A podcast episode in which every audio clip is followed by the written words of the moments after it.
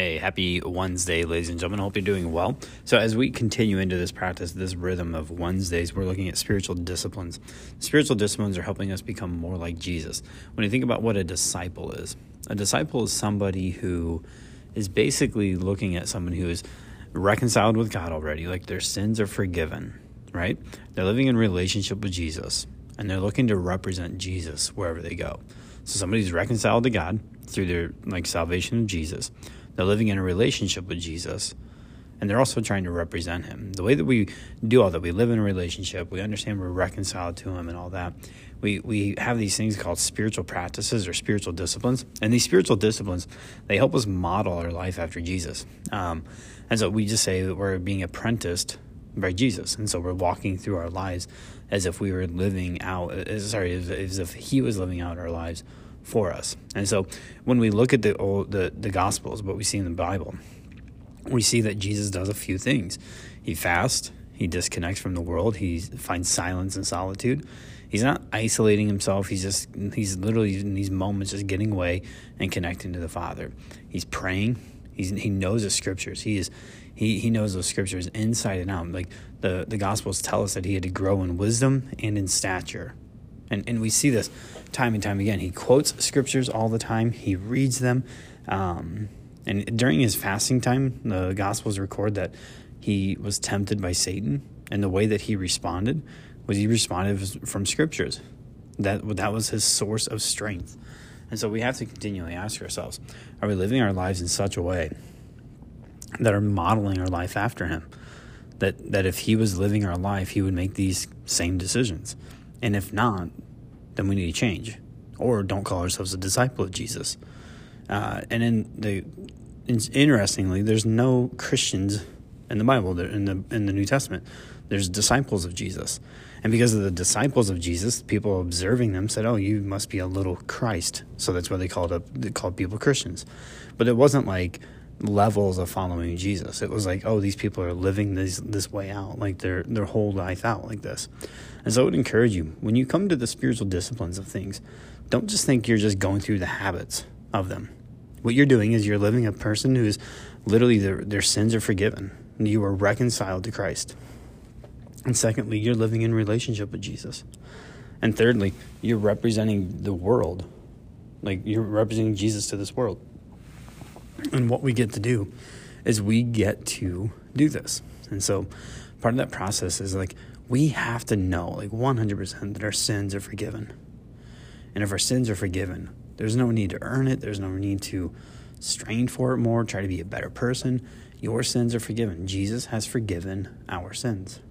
And there's grace in that, and there's beauty in that. We don't need to like do anything about that. We just need to accept it. That's that's our role. We just get to accept that. the other part of that is is we get to live in relationship with Jesus. That when we do screw up, which we're going to, we just need to acknowledge it and ask for forgiveness and move on with it. And then when we get to go represent him, you're going to represent him perfectly? No, but but intentionally represent him. Intentionally like tell people about him. Just this last week, it was or just yesterday. Um, I was having a conversation with a lady about the, the tattoo I have on my arm, which is a key, like an old school key, and it says, He came to set the captives free. And the lady asked about it. So I told her as a verse from the Bible who was talking about like this this happened about 700 years before Jesus came, but it was just speaking of Jesus and how Jesus came to set the captives free. And I want to go and live, represent, like represent him well in doing this. And I got to share the gospel with this lady. And she was just like, oh, cool. Like, it, did, did she cross the line of faith? I don't really know. Um, but in the same regard, we I, I still represented him well. And so at least it's like, hey, I got to like do that well. That's my responsibility in there. That my my responsibility is not to try to convince her. My responsibility is not to try to manipulate her into faith. My responsibility is to literally represent him well. And so um, if we're faithful in this, if we're faithful and like we know that we're reconciled to God, we're living in relationship with Jesus, and we get to represent Him well, like the fruitfulness will come out of this. But the other part of this is when we do this, what we're really, really doing is we are engaging in a spiritual warfare.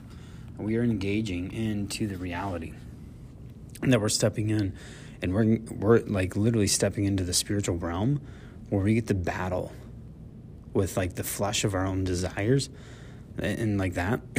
but we also get the battle like satanic forces in here and saying, no, I'm no longer going to be worried and consumed and just like anxious about my salvation. I, I know I'm reconciled with with God, and I don't need to worry about this relationship issue. Like I'm I'm literally secure in this.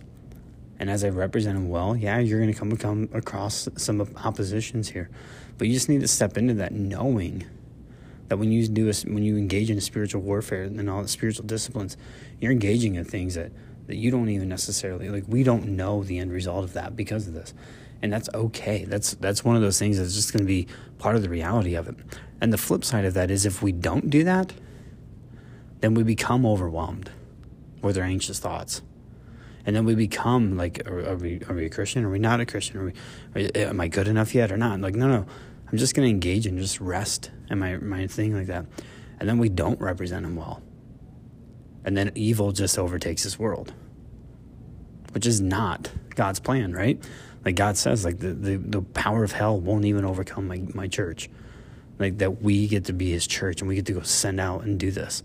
So i'm going to encourage you. I just want to uh, literally encourage you. Step out and just recognize that you are reconciled to God, that you get to live in relationship with Jesus, and that you and I, we get to go represent Him well because of that. Hope this helps. And so I would encourage you find a spiritual discipline, try find a habit this week, and just engage in it. Whether it's Sabbath, whether it's fasting, whether it's silence and solitude, whether it's prayer, whether that's reading your scriptures and diving into that and following the, re- the scripture reading plan. Find something to engage in that. Let's go and be the church. I'll talk to you Friday.